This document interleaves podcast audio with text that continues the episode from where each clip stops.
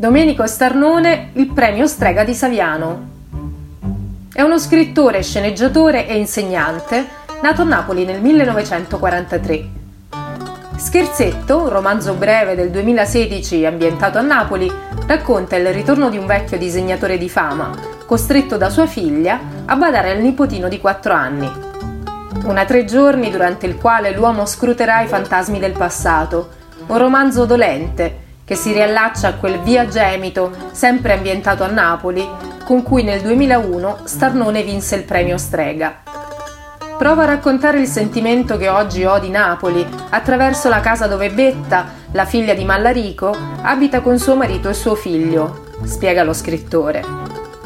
L'appartamento di piazza Garibaldi è insieme sia la casa della memoria, dove Mallarico ha vissuto da ragazzo tra gli anni cinquanta e sessanta, sia la casa ristrutturata dalla giovane coppia. Sono due topografie che confliggono e tuttavia convivono. Caratteristiche non diverse allo scurcio di città dentro cui si muovono nonno e nipote.